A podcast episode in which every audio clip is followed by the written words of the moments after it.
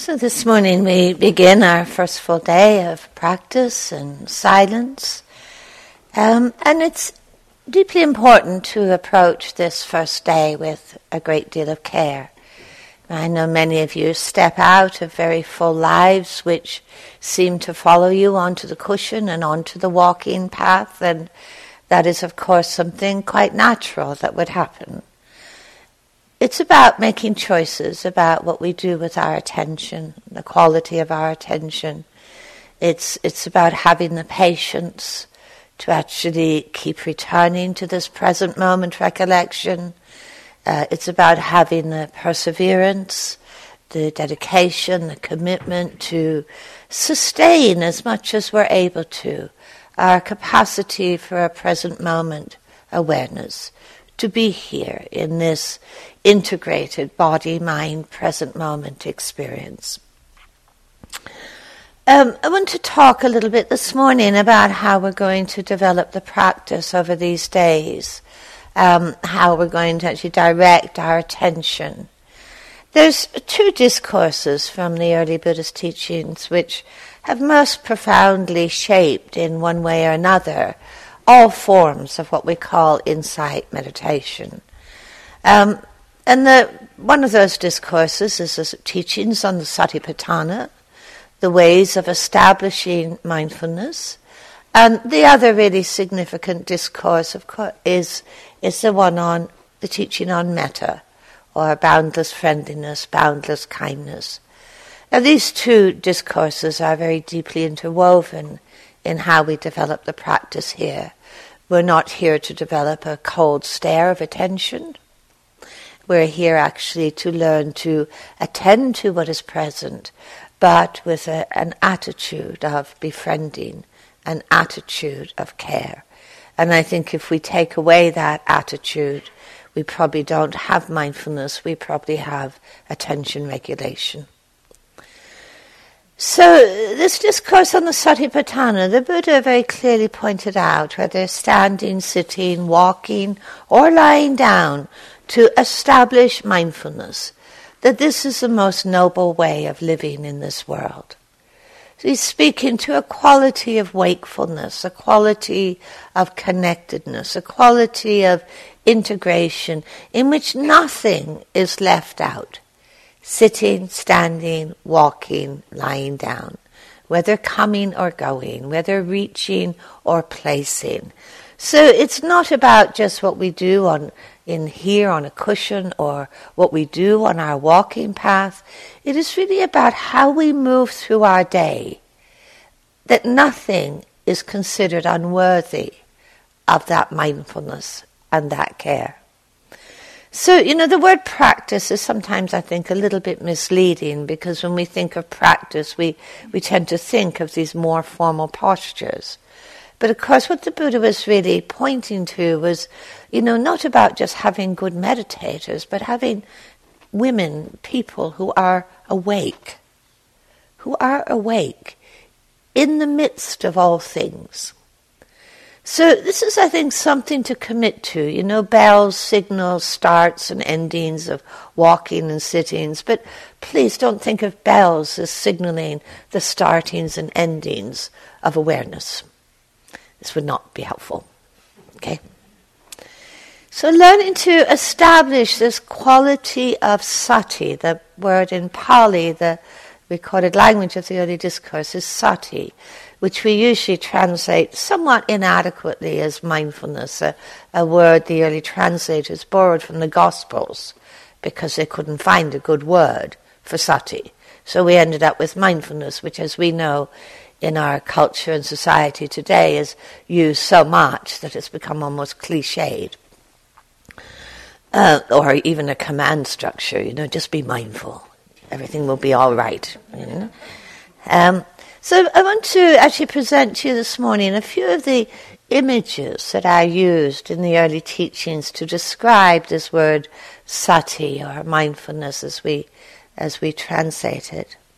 Because it really gives you a sense, these images give you a sense of the very nuanced nature of what we're trying to develop here.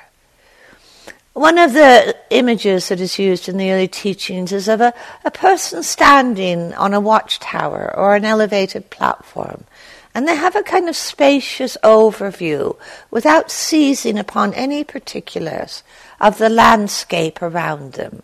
It really points to this sense of inclusiveness, of a non-preferential attentiveness. Another of the images that is used is the image of the gatekeeper, that the wise gatekeeper stands at the gates of the city, warmly welcoming into the city all the visitors who intend to serve the city and its inhabitants well, and politely declining entry to those who don't serve the well-being of the city and its inhabitants. And in many ways, we are really learning to be our own gatekeepers in this practice. It's not about good and bad and right and wrong. It's actually bringing in this discernment quality of what is really helpful, what serves well, and what really is unhelpful. And you look at the contents of your mind in any given moment, there's probably quite a bit there that's just not helpful. You know, the habit patterns, the habit patterns of fantasy, the habit patterns of judgment, the habit patterns of disconnection, the habit patterns of rumination. We've been round those cycles a lot, and they come to visit, It's not that they don't come to visit, but there's a discerning quality here. Does this lead to distress or the end of distress?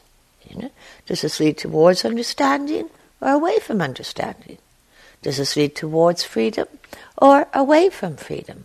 And here the gatekeeper says, instead of jumping into those, entertaining those visitors fully, perhaps actually it might be more helpful to actually establish mindfulness once more in the body breathing. It's a question of fasting here. One of the images that's used very frequently is the image of a surgeon who's been asked to treat a wound. Someone's been shot by an arrow. The surgeon doesn't go in with a saw and cut off the arm. The surgeon actually carefully probes the wound to ascertain its nature, to be able to make a diagnosis, to be able to prescribe a course of treatment in order to make a prognosis. This is kind of the investigative nature of sati. We actually would like to know what's going on. That's the wisdom question.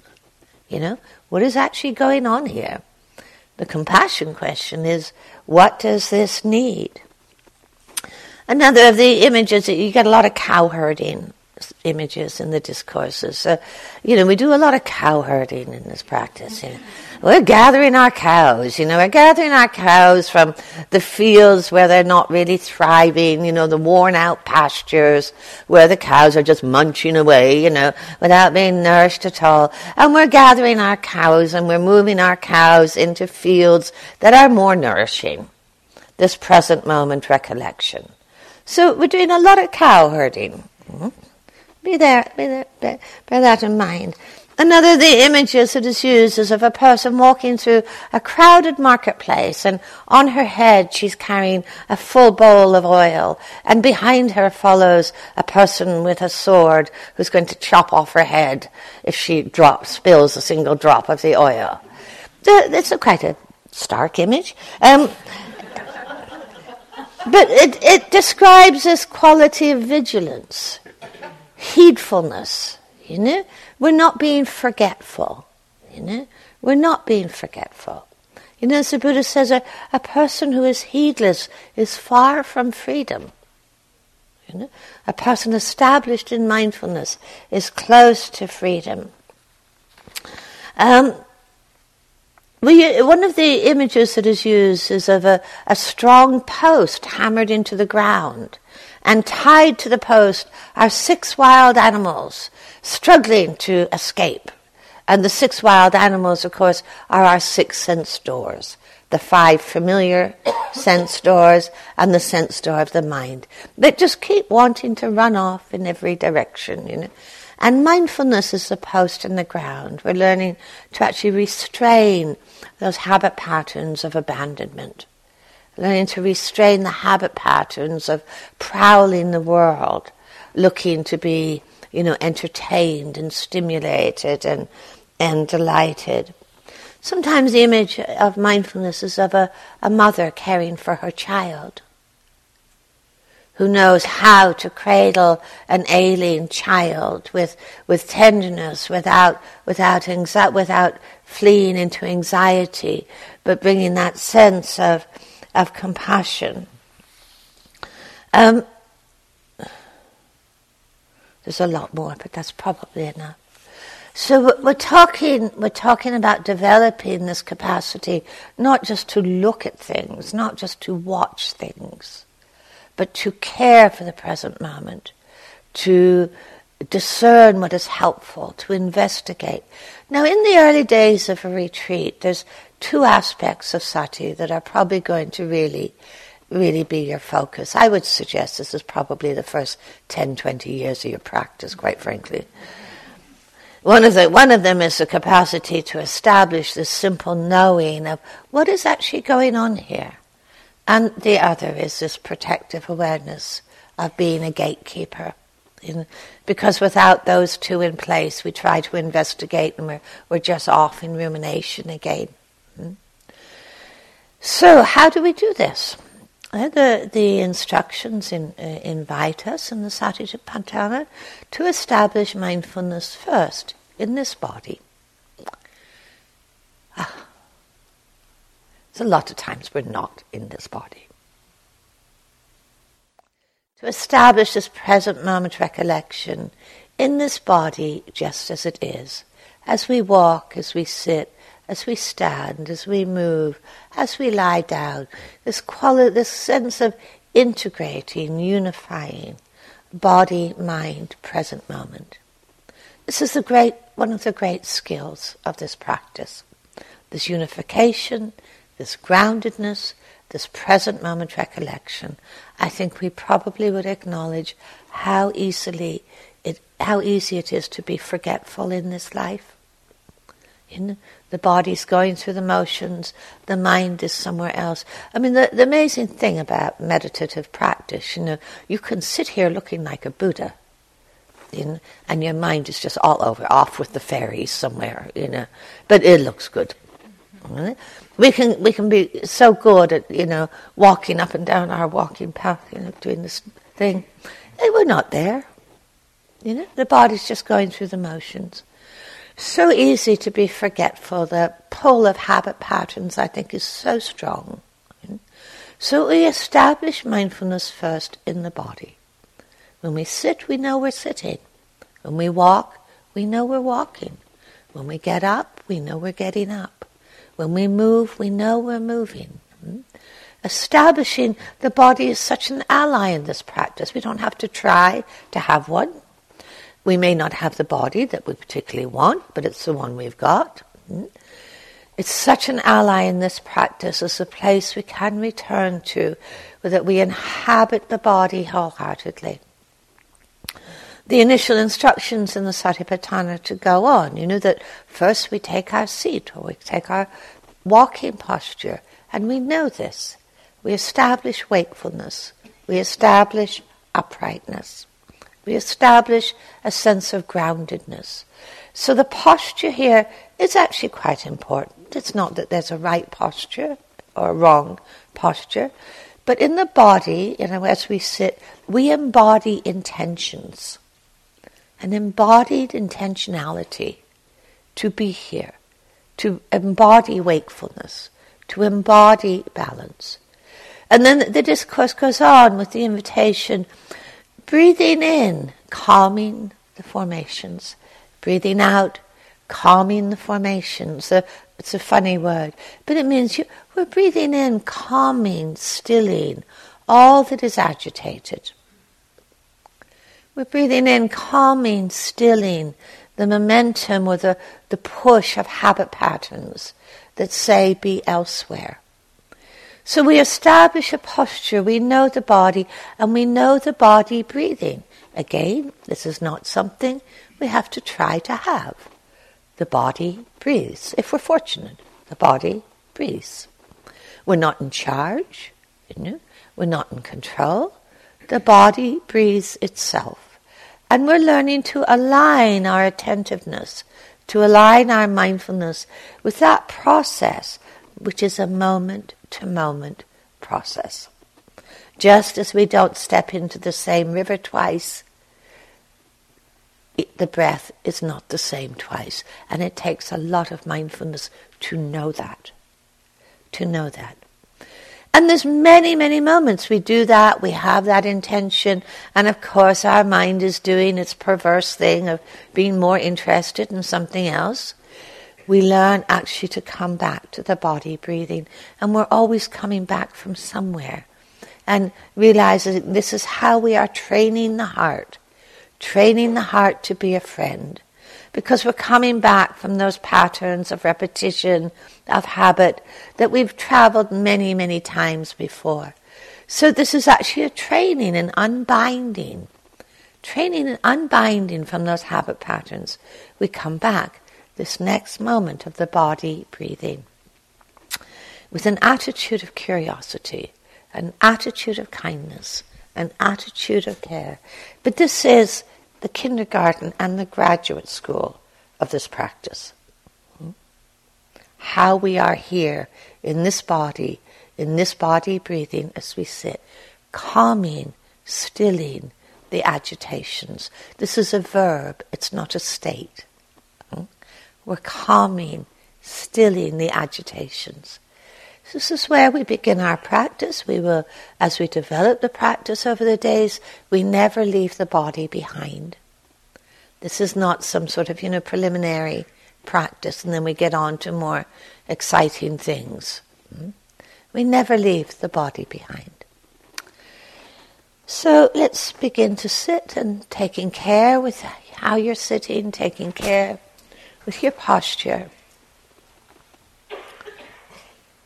Particularly with the position of your back and your neck, that felt sense of uprightness, that felt sense of wakefulness.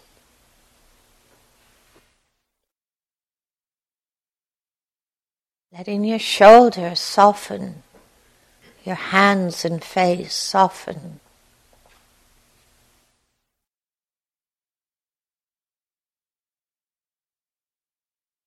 Feeling the body touching the ground, the chair, the cushion. The aliveness in those places of contact.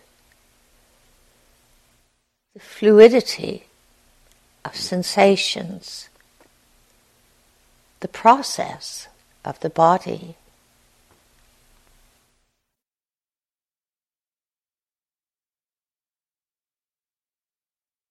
The felt sense of the body's stillness.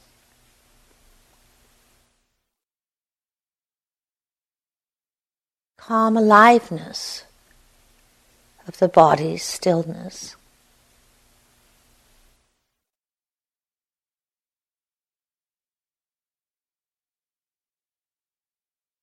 Knowing the aliveness of the mind with all its thoughts, its images, its ideas.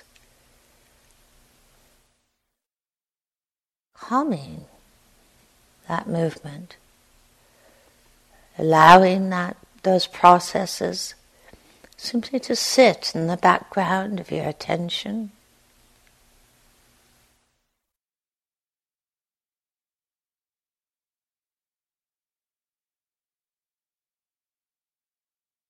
Mindful of the body, listening. The sounds, the silence.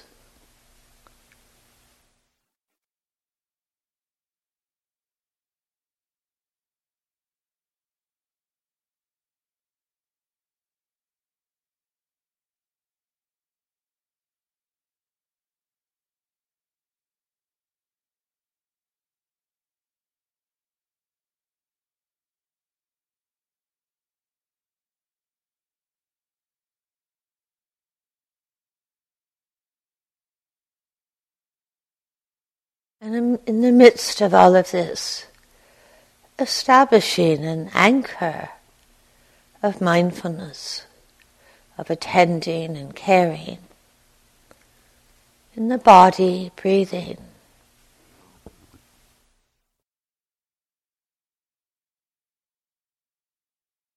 Sensing the beginning of a breath. The place where an incoming breath turns to an outgoing breath. The ending of a breath that in a moment turns into a beginning.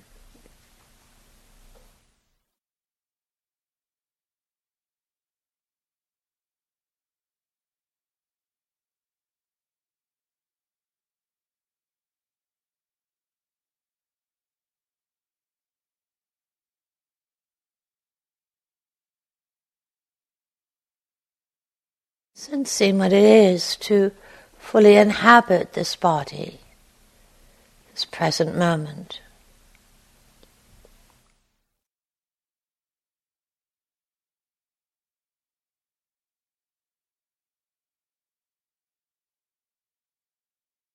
And the moments too when your attention departs, it's drawn to something more predominant, a sound, a thought, a sensation.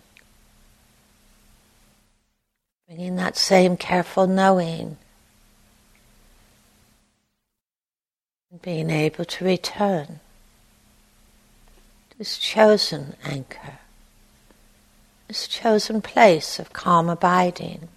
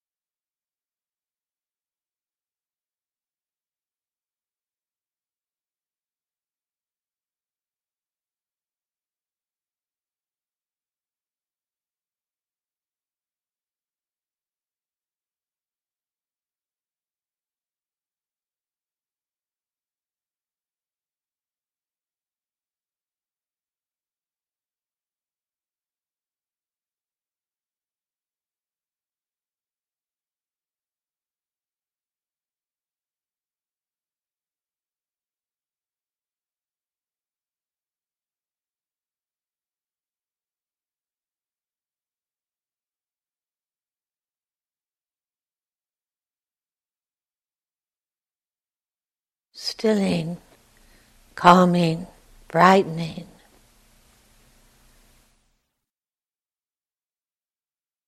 Moment to moment, establishing this present moment recollection.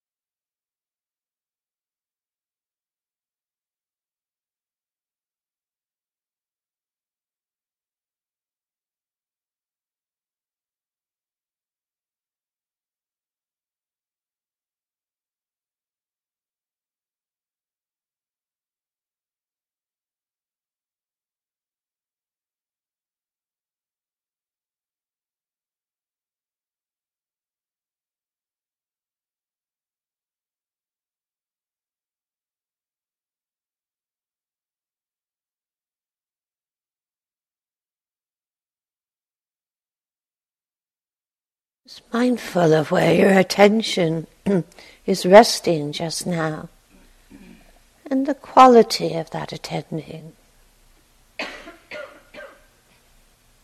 Bringing curiosity, bringing carefulness.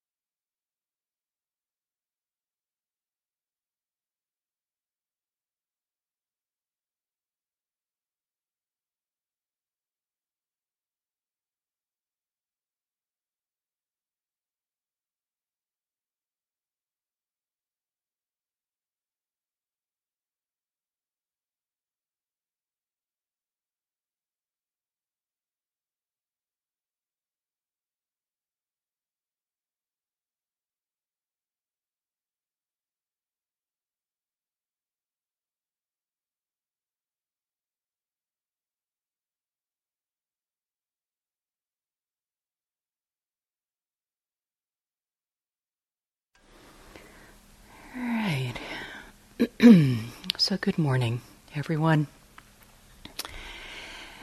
Today is a day of encouraging and establishing calmness and steadiness of attentiveness. And as Christina was speaking about, being aware while sitting, standing, walking, and lying down, the Buddha spoke about this as he called this practice evening out the postures, so that we are aware in whatever posture we find ourselves in, as well as in those times of transition. So, a sustaining of attentiveness and interest and curiosity throughout the day. It's a day of gathering strength, of resting and relaxing. And at the same time, how we begin a retreat really matters. So a sense of dedication and intentionality really guiding us throughout the day. Coming back to that question of why did I want to sign up for this retreat anyway? You know, to come back to that deep question within the heart. Few things about the day today. Eowyn will be here later on today. Eowyn, who many of you know, is such a wonderful mindful movement teacher. She'll be here later this afternoon. And she's offering at 3 o'clock chair yoga. So if for any reason at all you don't want to go downstairs and you'd prefer to practice mindful movement in a chair, that's available to you. And then she'll have a session at 4:15 downstairs in the lower walking hall, for those of you who want to participate in that. And we'll talk about that a little bit later this afternoon, but just to let you know that even though Eowyn isn't here right now, she is coming later on. Nakaway and Rachel will also be offering a group for those of you who are either new to IMS or new to the practice. And if you see your name on the board, because we'll have names up, to please go to that group in room M200 at 3 o'clock today. Resting and relaxing, and at the same time, perseverance and gathering your energy, beginning to slow down. You know? I mean, not in any kind of weird way or awkward way or self-conscious way. Releasing self-consciousness. Over and over again, releasing self-consciousness. Releasing a sense of urgency or a sense of inner pressure. And allowing yourself to attune yourself more and more to the environment that we're in, where very little is expected of you. You know, really what's expected is the dedication to getting to know yourself better and to intimacy and to a heartfelt intentionality. That's really what's expected, but not much else. And so the attunement to the environment that you're in, which is an environment of non-urgency and non-pressure. You know, so just remember that when you're going through the day, because coming out of our everyday life into this environment, everyday life follows us, and there can be such a strong sense of I have to do, I have to become, I have to get really quickly. You know, I should have gotten already. I have to let go, I have to. And letting go of the I and letting go of the have to, and everything will be great. Just those two instructions. And allowing yourself to flow through the day with a kind of seamlessness. You know, a seamlessness where one moment is not better than another moment. A non-hierarchy in terms of our interest and curiosity and attentiveness. So the walking instruction, so simple. We just flow out of this room and out of this posture of sitting into the simplicity of the walking And the idea in the walking, of course, is to find a path for yourself where you can walk back and forth for 10 or 20 paces, something like that. And to find your own pace within the walking. You know, when you begin, you might want to walk more quickly. And as you attune yourself more to the environment, maybe you naturally slow down. Maybe you don't because of the physicality. You know, maybe your hips hurt, and so you need to walk more quickly. Not a problem at all. Really to attune yourself to yourself and to the environment, to your own physicality and to the environment as well. So you might, as I say, want to walk more quickly when you begin. You might want to keep up that pace, and also listening, and then perhaps slowing down course in a corresponding way. And then it's okay in the walking meditation, as slow as you want to go is fine, but you know, it also you don't have to be ambitious with being so slow. You know, there can be a bit of a sense that the slower, the more sacred, the holier. And it's really just slow. It's just slow. It's just fast. It's just what it is. So find your own way into the walking in terms of the pace of it. It can help to go to the same place every time. You know, if you find a good walking place for yourself, to go to the same place every time. And at the same time, fluidity and flexibility. You know, we're encouraging both steadiness and flexibility and fluidity. So in other words, what I'm getting to is you can't really claim a walking space, because somebody else might see it as their best walking space as well. So these things play out in the mind, you know. Hardly ever is there any overt fighting about walking spaces. But in the mind, it's a whole other story. So to look for a space that's good for you, certainly. And at the same time, you might need to find another space from time to time as well, and let go. To be both deliberate and at the same time spacious. You know, caring, careful, and at the same time easeful and relaxed and spacious. And in terms of the method, sometimes the best thing on the first day of a retreat is just the simplicity of the foot touching the floor. You know, we can like skim across the earth, not even ever settling or resting or grounding ourselves or being where we actually are. And the simplicity of the foot touching the floor can be a miracle. You know, it's not baby practice. It's not beginner's practice. It's beautiful to just touch the earth, touch the floor, the bottom of the foot touching the floor, and that being enough. Over and over again, enough.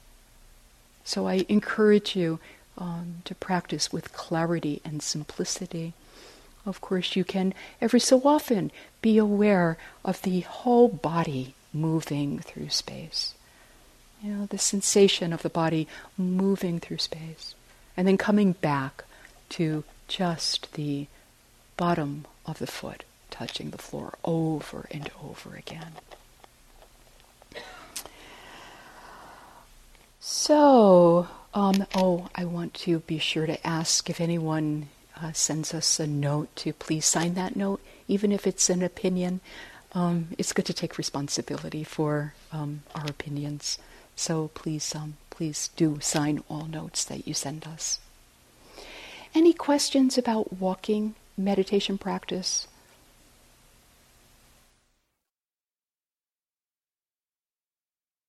All right. So we'll have our cell phone liberation ceremony. And we're going to stay here. You know, generally you've been asked to wait until we leave. When you leave the hall, to wait until the teachers leave. But right now, not. We're going to all continue to sit here. And to ask you to come up, and for everyone to come up. And doesn't have to be single file. You know, can be clumps of you just coming up. And offering your phone or whatever else you might want to offer to the basket. But really everyone, because you might not have anything physical, but you do have something that you want to let go of and offer for the entirety of the retreat. So for everyone to please come up and offer to the basket, and then you can just leave, go out the door, and begin your walking practice. Okay, good. And we'll ring the bell every so often, and maybe we'll bow, and all of that too. Okay. All right. So anybody or everyone?